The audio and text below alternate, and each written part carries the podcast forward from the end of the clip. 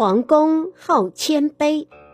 黄公是齐国人，为人非常谦虚，有时谦虚的令人作呕，令人气愤。他有两个女儿，长得都很美丽，黄公却因为她们长得漂亮，而常常用谦逊的词来贬低她们，说是长得很丑。于是丑陋的名声远远传开，因而超过了结婚年龄。就没有一个来提婚的人。魏国有个男人年纪大了，天不怕地不怕，要娶皇宫的长女。娶回来一看，令他大喜过望，娶的是一个美人。